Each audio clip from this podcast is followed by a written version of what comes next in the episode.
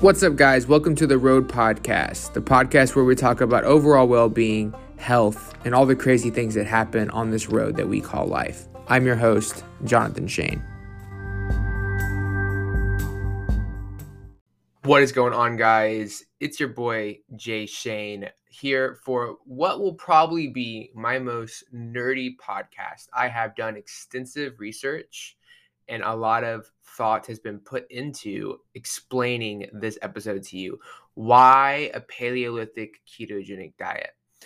I think that to start, we have to really focus on the mainstays, the things that I think across the board people in the ketogenic community and low carb community agree on. And then we can get into the more controversial things and talk about the nitty gritty there.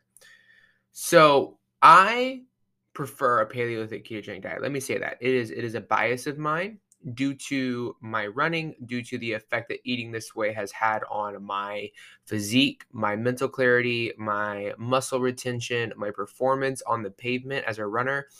This diet is foolproof for me. I never plan on eating any differently. I have found my mainstay. So let me let me preface that. This is definitely a biased conversation um, because I enjoy this way of eating. It makes me feel good. And so I have gone out of my way to look at studies that could support the way that I'm feeling. So understand that too. You might be eating a certain way where you feel like you're thriving, and it might not necessarily agree with everything that I'm about to say, and that's okay. You don't have to, it's not your diet. But for someone out there listening that's really confused, maybe they're on the ketogenic diet and they're not feeling good, but going to a high carb diet doesn't feel good either. Maybe um, you know you feel sore you feel stressed you have a lot of emotions swinging you have bloat you have gut issues you have your fasted glucose is elevated even though you're eating 80% fat. I want to talk to you about this. This is your podcast. I think i could uh, honestly literally change your life. Um, and i want to get into it right now. So first of all what is a paleolithic ketogenic diet? There's a lot of people that have you know use this term to explain a diet and i think they all vary a little bit. Um, the way that i look at a paleolithic ketogenic diet is it is a ketogenic version of a whole foods paleolithic diet. And what that basically entails is if it grows or it makes noise it is technically eligible to be eaten there are some caveats like grains which i will make a podcast specifically on why i don't really encourage the eating of grains. Um, but in terms of root vegetables, tubers, uh, you know, fruit bearing plants, animals, dairy, because dairy comes from those animals that we eat, um, all those things are eligible as food as long as they're in the context of prioritizing those healthy fats those proteins from animals and then your carbs coming from those whole food sources. Um, and that is basically what I would consider a Paleolithic ketogenic diet. Uh, my diet includes dairy, cheese, milk, goat's milk. It includes a lot of meat, a lot of fat from butter, avocado oil, olive oil. Keto bricks are obviously always a mainstay, bone marrow. Um, but I have, you know, with my carbs, instead of eating keto treats most of the time, um, now it really includes a lot of grain free granola, uh, blueberries, and I would say honey are probably my three favorite carb sources. Like my 50 grams of carbs on average that I eat a day is generally made up of those three things. Um, I do include sweet potato every now and then. I will have an apple uh, with almond butter every now and then. Me and my daughter might share a red banana and some peanut butter every now and then. Um, things like that. I still do not do high fructose corn syrup. I have not, you know, I don't eat uh, granulated sugar. Um, I don't eat any kind of grain. I do not eat um, any kind of refined or processed sugar of any kind. Um, if it's a whole food sweetener like honey, maple syrup, coconut sugar, those three I'm okay with. I'm okay with date paste as well. Um, I'm not okay with date sugar because it uses maltodextrin to crystallize it. That's something that you have to take time to research, but just hear it from me because I did it for you. Um, and I have a program coming out, just FYI caveat. I do have a program coming out with the food list detailing all of this stuff. Um, so I'm pretty excited about that. But so that's pretty much like what my diet looks like. It's very whole food focused. My carbs are whole food focused, but my fat never goes below 65% fat for the day. Um, I'm always producing ketones. My fasting blood glucose is always in the 70s. Um, I never see my blood sugar go over 96. I think is the highest I've seen it on this diet. Um, and so, very good regulated blood sugar. I feel great. My performance is great. I just love this way of eating. So, now that we've got that out of the way, let's kind of talk about why this would be beneficial. So, let's start with the mainstays, right? In terms of a ketogenic diet. So, let's talk about fats. Now, obviously, this is going to be a good diet for someone that's on keto because of the fat sources. I mean, you're not going to, you're really going to remove seed oils completely from your life. You're going to remove any kind of overly processed oils, anything that could be, you know, potentially rancid due to exposure in sunlight, etc. You're going to really be focused on whole food fats, right? So avocados, avocado oil, olives, olive oil, animal fats, beef tallow, duck fat, you know, meats, and so, I mean, just from a fat perspective, and oh yeah, nuts, sorry, macadamia nuts, things like that. So just from like a fat perspective, you have created an amazing environment in terms of diversity in your fats, but also a real emphasis on those omega 3s, a real emphasis on saturated fats, stearic acid, right? With the avocados and stuff, you're going to get in some omega 9s. And macadamia nuts, you're going to get in some omega 7s. So you've got this really good, diverse healthy ratio of fatty acids just from focusing on these food groups. So already from like a fat as your primary fuel source perspective, you're already ahead of the game right there. Protein. Again, just because of the foods you're eating, you're so ahead of the game. Everything you eat is going to have adequate amount of leucine in the amino acid profile. You're going to trigger protein synthesis. You're going to see gains in the gym if you're eating enough calories and enough protein. You're going to get that. You're going to get in that adequate amount of protein. You're going to get in good quality, adequate amount of protein. Like it's there. And it, literally simply just from eating this way and excluding some other things from your diet, like empty, you know, um, you know, I tend to not eat pork rinds a lot anymore. Not because they're not a whole food, but like I don't know, like I just don't eat a lot of things in bags, um, except for grain-free granola. And honestly, I've gotten into the habit of making that myself anyways. So like literally like and the reason I brought up pork rinds is because if you don't know this, they're not a complete amino acid profile. They don't have um, L, uh, tyrosine, uh, which is actually really important for production of melatonin. So, like, or sorry, tryptophan. My bad, tryptophan, not tyrosine, tryptophan.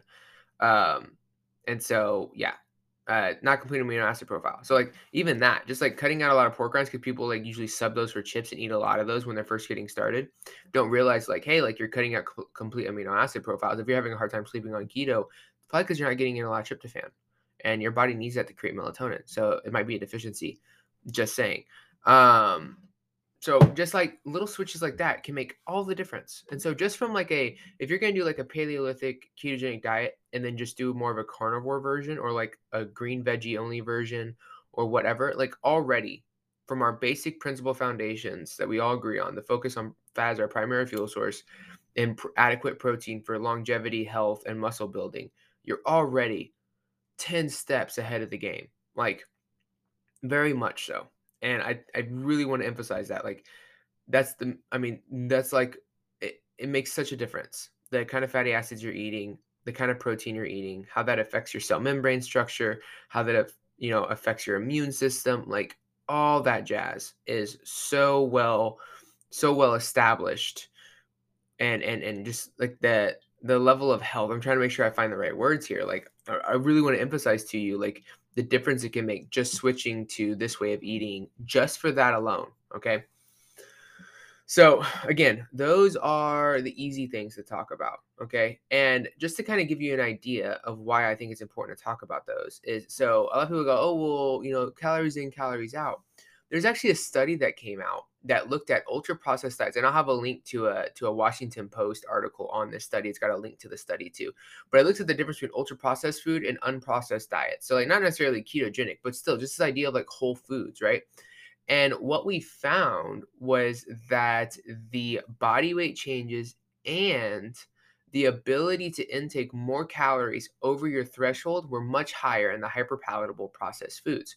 So yeah, of course, weight gain is going to be higher, but and, and that is due to your calories being higher. But we also see that, you know, how many calories we eat and how our body is affected by that is very different uh, depending on the uh, quality of food we're eating. Like if we look at the graph, and again, you just go to this while you're listening to this podcast, click on the link. If we go to the graph, we see that the calories for the person eating the unprocessed diet stay relatively the same. And so do the calories for the ultra processed. But yet the weight keeps going up for the ultra processed and the weight keeps going down for the unprocessed. And they're only about a 500 calorie difference. That's not that big it's not that big for them to be gaining. I mean, if we look at this, I mean, for them to gain one pound in in two weeks of like pure body fat, it's just it's crazy. Um, and probably not feeling any less or more full. So it just goes to show that ultra processed diets, even a ketogenic ultra processed diet, it's so easy to overeat. I want you to think about this for a second because let's put this back into a keto perspective. If you have a sweet tooth and you decide to have a keto mug cake, understand that that keto mug cake is going to set you back anywhere from 300 to 600 calories. Yes, it's keto. Yes, if you're craving something sweet and you don't want to have some blood sugar dysregulation, it's a better option in term instead of like a normal cake. For sure. But in terms of losing weight, you can't get frustrated if you're on keto and then you have a mug cake and then you haven't hit your weight goal that week especially if that was something that wasn't part of your normal tracking. It's a lot of calories, my friend. And we don't notice it because it's so hyper palatable and it's so dense, right? And so just realize that even ultra processed keto treats can cause issues. And and we don't even have time today to go into the the possible chances that the sugar alcohols are having negative impacts on your gut, right? That we're having, um, you know, issues on uh, pseudo insulin responses, blood sugar dysregulation, hypoglycemic responses, um, all the things that can come with that as well. Just because they're not that they, they are sweet, but they don't actually have a sugar carbohydrate uh, impact on the body, and so your body's in this kind of like dysregulated state. Which again, some of that is pseudoscience, some of that is based off of anecdotal evidence, based off of CGM monitors, things I've done with clients. No, not all that is based off of peer-reviewed studies. Um, not that I think anybody that likes erythritol wants to do a peer-reviewed study on insulin, pseudo-insulin responses, because who wants to be told that you might be making your insulin resistance worse by eating super sweet keto treats? I wouldn't want that. Um, but it's possible.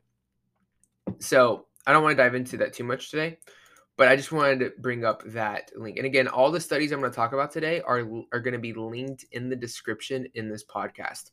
Also, if you have any rebuttals or you want to argue with me, not argue, sorry, you want to have a healthy debate, feel free to email me, theketoroad at gmail.com. I would love to talk through all this with you. So again, so whole food processed diet, unprocessed diets are better for um, a more controlled caloric intake and weight loss. We also see that fatty acids do impact our cellular health, hormones, etc. The quality of fats we get in are important. So, an unprocessed diet is going to emphasize healthier fats, better amino acid profiles, better protein sources. Mainstays, foundational understanding. I think a lot of people that really encourage a more natural whole foods ketogenic diet can agree on those. Okay, great. Now let's talk about carbohydrates this is the conversation of the year. Why? Because I have gone full blown high carb. Yes, my name will now be the Carb Road. I was going to say the Keto Road out of habit. The Carb Road. Um, just kidding. No, I don't think high carb diets are beneficial. Um, I think if you if you're thriving on them, who am I to tell you to get off of them? But in terms of what I see in the evidence, I don't see why someone would go to a primary carb based fuel diet, which you know that's between them and the tree. But um, I don't see the point in it. However, I think that one thing that interests me in the keto space as I've become more educated and kind of just found my place and what I like, we talked a lot to people that aren't keto about how, you know, because they talk about, well, why would you need to be fat adapted? Why is fat as a main energy source important?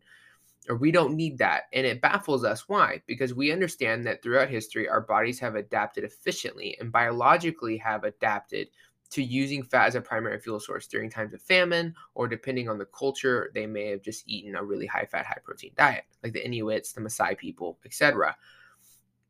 And we know this. We argue this. We debate this heavily because we believe in the adaptive processes that allow us to be primary fat burners and the reason that our brain and our heart prefer ketones as energy um like we, we know this stuff.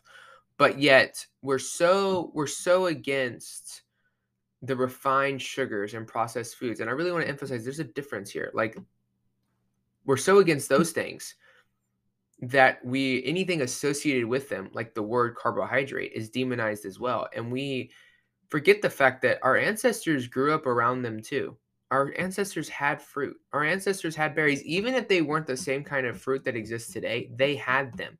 They had tubers. They had root vegetables. They ate these things right? And their bodies over time have adapted to having them as part of their system. Now, in what amounts, that depends on the person. That's genetics, that's blood type, that's ancestral diet, that's it can get really complicated when we look at bio individuality. But to act like carbs aren't part of human evolution and adaptation is is weird to me. Um because it, it just is like our bodies do. And I think that it's important for us to have a healthy understanding of that. And also understand that just like there are bad fats and there are good fats, right? Like vegetable oil and animal fats. There are bad carbs and there are good carbs. And when I say bad and good, I don't mean in terms of moral objectiveness. I mean in terms of their impact on your body, right? Like we know that the carbohydrates from a, you know, can of Coke are going to have a profoundly different impact on your body, you know, in terms of how high it spikes your blood sugar, uh, how high fructose corn syrup impacts your liver, etc., versus having a bowl of berries with a healthy, uh, diverse, you know, carbohydrate complex of natural fructose, glucose, sucrose, etc.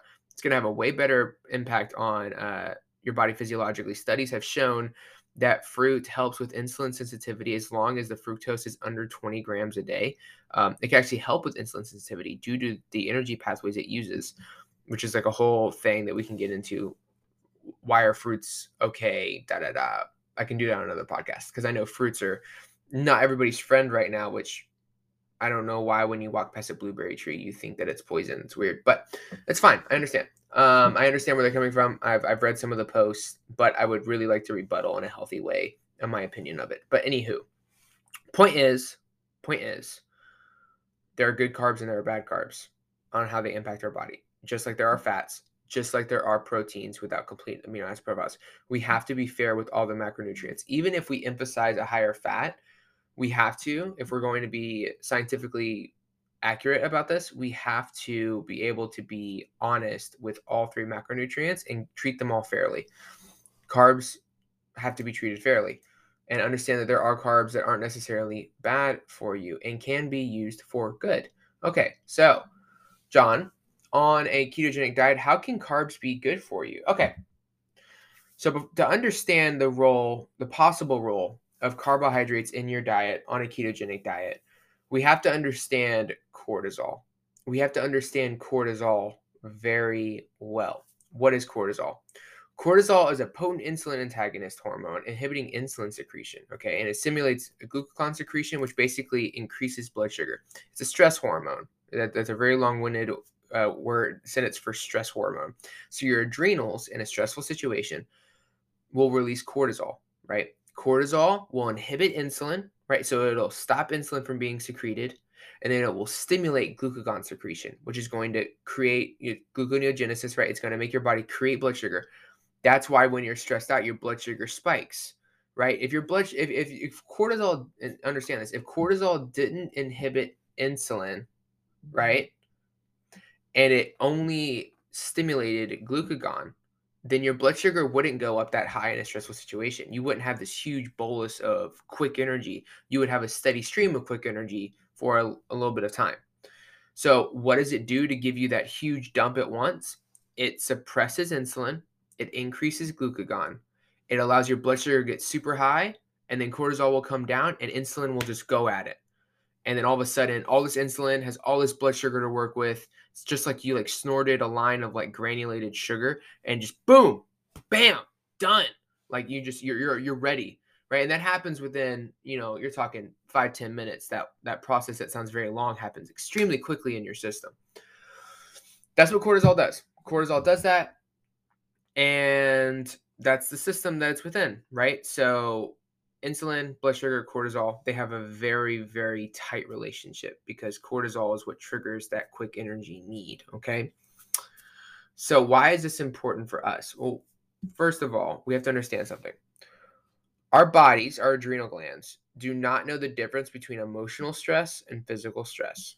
Working out, having a bad day at the office, getting frustrated with your child, fighting with your spouse, whatever it might be your body doesn't know the difference. Your body simply sees tiger.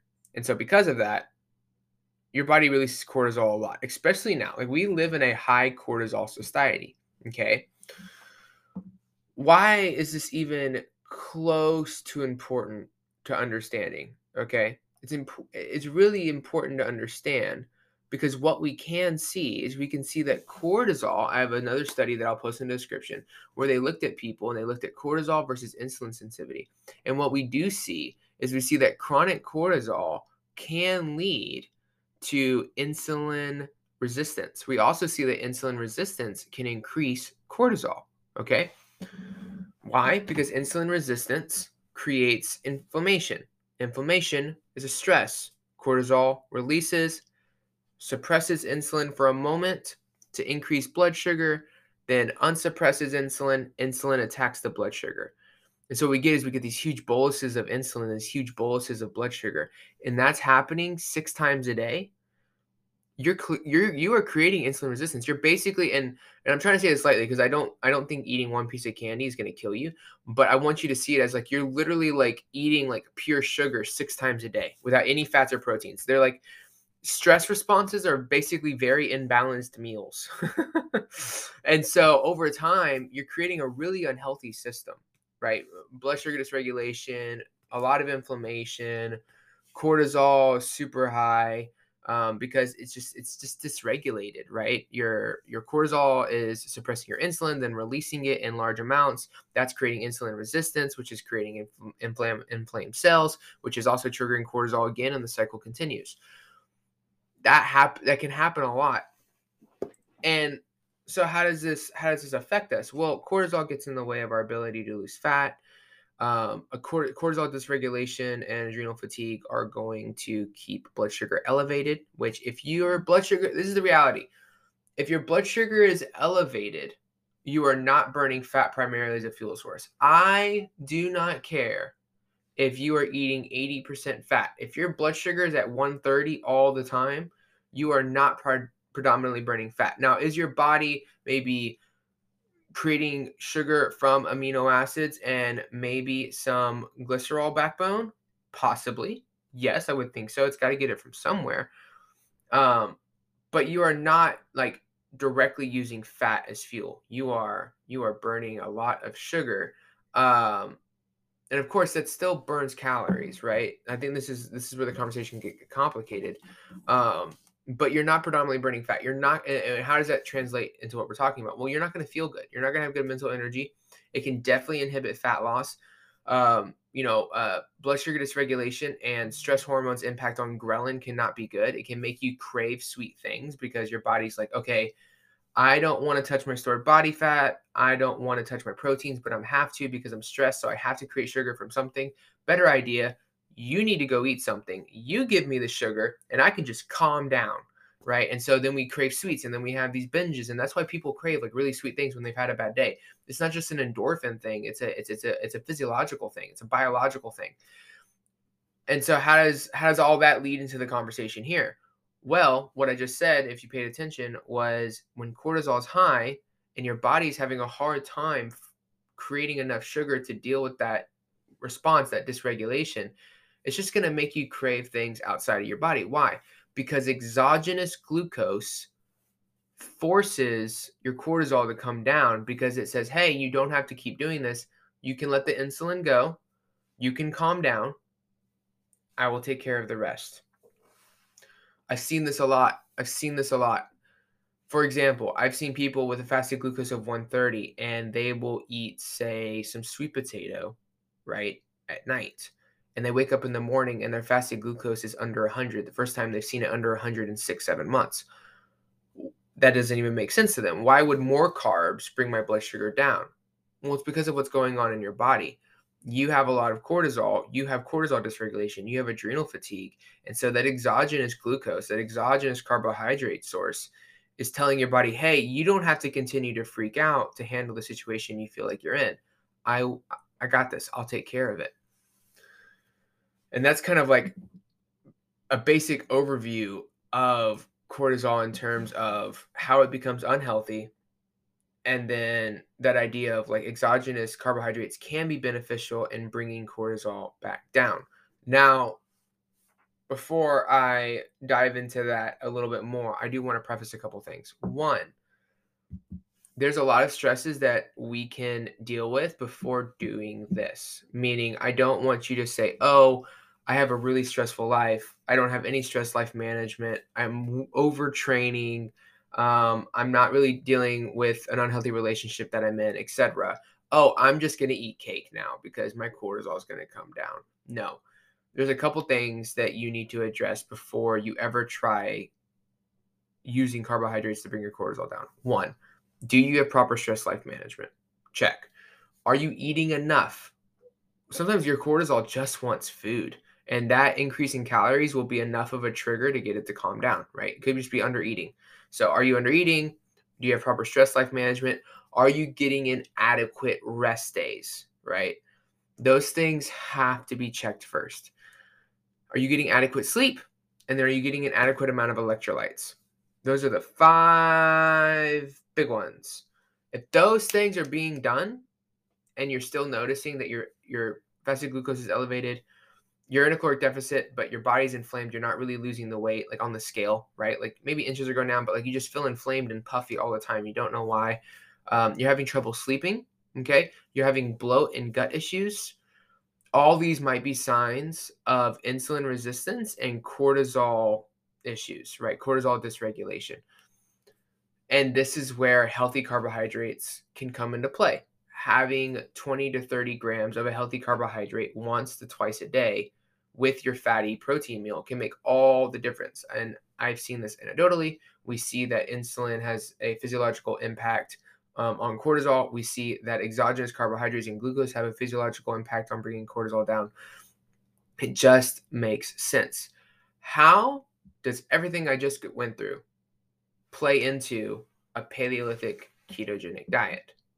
So, what if I told you a Paleolithic ketogenic diet is a fix to all of this. What do I mean? So we see an issue with people overeating on a standard keto diet due to keto treats and stuff like that. We see that sugar alcohols could play an impact on gut issues, et cetera, et cetera.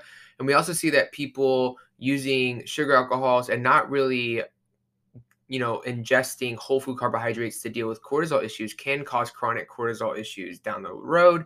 We see this happen in people and they, you know, they, they, they think keto is not for them. They think that keto is just causing them issues. So they go back to like a normal diet and for a temporary time they feel better because their cortisol resets. But then all those extra foods and ingredients that cause other issues to begin with start to manifest themselves back and then they're back to where they were. And then they go keto, and then they feel bad, and then they go back, and they go keto, then they go back, and it's back and forth, back and forth, back and forth, back and forth. And I'm telling you, this diet is the solve all. It's amazing. Okay, so you have your quality fats and proteins. You have that ketogenic ratio of 65 or higher percent fat. Um, you know, you're doing 25, 30% protein. You're getting in good amounts of fats and proteins. You know your protein threshold. You're there. Okay, what if I told you all you need to do is take your 50 grams of total carbs or 30 grams of total carbs or 40 grams. I just stay below 50 grams is a really good rule of thumb. And switch those carbs to whole food carbs. That means you can have your salad, but instead of getting the keto treat or the keto bar, have some fruit eat some blueberries, eat some strawberries, eat some raspberries, have one apple. If you're worried about fructose, give an example. There's seven grams of fructose in a gala apple. You would only get away with eating one or two of those a day on a ketogenic ratio diet, anyways. So you're not going to go over on your fructose numbers, just so you know. But, anyways, have a piece of fruit or have a sweet potato or have grain free granola that has sweetened with maple syrup and honey rather than the erythritol based keto granola. That's all you have to do. It's the simple switches to whole food things instead of keto treat things when you're craving sweets. And you could see a profound impact on your fasted glucose, your cortisol, your ability to lean down, your ability to feel better, to have the energy, and to be burning fat better. Because here's the key if what we talked about earlier, if you introduce exogenous glucose and that brings your cortisol down, that means once your body releases, it gets rid of that glucose and shuttles it into the cells, you are burning fat again. Guys, I'll mm-hmm. tell you a story. I started running on strict keto. In fact, it was my mission to not eat any carbs at all and become a an elite athlete. I was ignorant. I did not understand cortisol and I was my stress life management was good. I was eating 3000 calories a day. Da da da da da. I was great, but I couldn't lose weight. In fact, I put weight on. Um, I was injuring myself. I was super inflamed. I didn't feel good. My fasted glucose was 110, 115. Um, and it was never that when I was ketogenic bodybuilding, which we'll get into in a second. Um, but it's only when I was running. Why? Because endurance training is a chronic cortisol environment. And if you don't treat the chronic cortisol issue, you will create insulin resistance and elevated blood glucose levels. You just will. It's physiology. You can't it's biology. You can't you can't argue with these things. It's just what happens. So, I had two choices. You know, I could either A eliminate the stress, which was the running, or I could figure out how to handle it nutritionally. I was not willing to give up running, not for anything. I love running. So I started playing with things. And here's what I found I found that if I had, if my 50 grams of carbs, instead of being made up of a salad, were made up of fruits, and, you know, I really love Keto Brick. It's not a high carb item. In fact, it's a very high fat item and it's delicious. But like my carbs come from like Keto Bricks, grain free granola, blueberries, and then raw honey when I want it. And I keep it under 50 grams of carbs on average that my blood sh- my fasted blood glucose dropped by almost 30 points on average. I now sit around 75 to 80 every day, just like I was when I was ketogenic bodybuilding. My my fasted ketones went up. I used to sit at 0.2 only and now I see 0.3s and 0.6s and 0.7s. I never but that's from including high glycemic uh, carbohydrates, carbohydrates that weren't weren't zero uh, calorie sweeteners, that weren't zero blood glucose impact sweeteners, but these are like real foods that do impact my blood glucose. And they allowed my body to have hormonal resets and hormonal balance that allowed me to burn fat better. That's why this idea of eat carbs to burn fat better comes from. Um, all of this is all, all everything we just went over is condensed into that that phrase: eat carbs to burn fat better. Not more, but the types, right? And all of a sudden, though, my fasted glucose dropped by 35 points a day. My ketones went up. Guys, I am the most fit I've ever been in my life. I am the most fit I've ever been in my life. And that's the thing is like people go, oh, well, maybe it's not your dietary approach. You're just a runner. Guys, I was running before I made this change to this dietary approach. I know what it's like to run not on this dietary approach. It sucks, right? So you might ask, well, why wasn't that happening with bodybuilding? Well, because bodybuilding is stressful when you're doing it, but it's not near as because there's there's there's there's rest between sets because it's you're not working out twice a day like you are some days when you're an endurance athlete because if you're cross training you're running and you're lifting weights. It's just different. There's not near as much of a cortisol output and it's not near as chronic as running is right? So if i work out for an hour there are adequate time and breaks between sets. You know, uh, you know, 90 seconds between sets. You know, it takes me to if you work out for an hour, you might actually only be working for 35 minutes. There's like 20 mm. minutes over time worth of breaks there, right? It allows your blood sugar to come up, um, allows your body to have that that proper balance. Whereas when you're running, like I say I run for two hours, that's constant. There is no there's no break. There, there, there's no break it kind of reminds me of women with cycles. Now, some now I this is a whole nother podcast too, but women's cycles, depending on the woman, have different cortisol responses. Some people their uh their uh cortisol response during you know after ovulation going into starting their cycle over again is not near as high as someone else's cortisol response may be.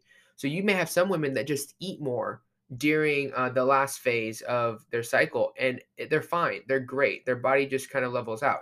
Other women can't do that. Other women need something to bring cortisol down. And I always tell them like have a bowl of have a bowl of blackberries with some cream before you go to bed tonight. And all of a sudden they do that for the last like 5 days of their cycle and they feel better.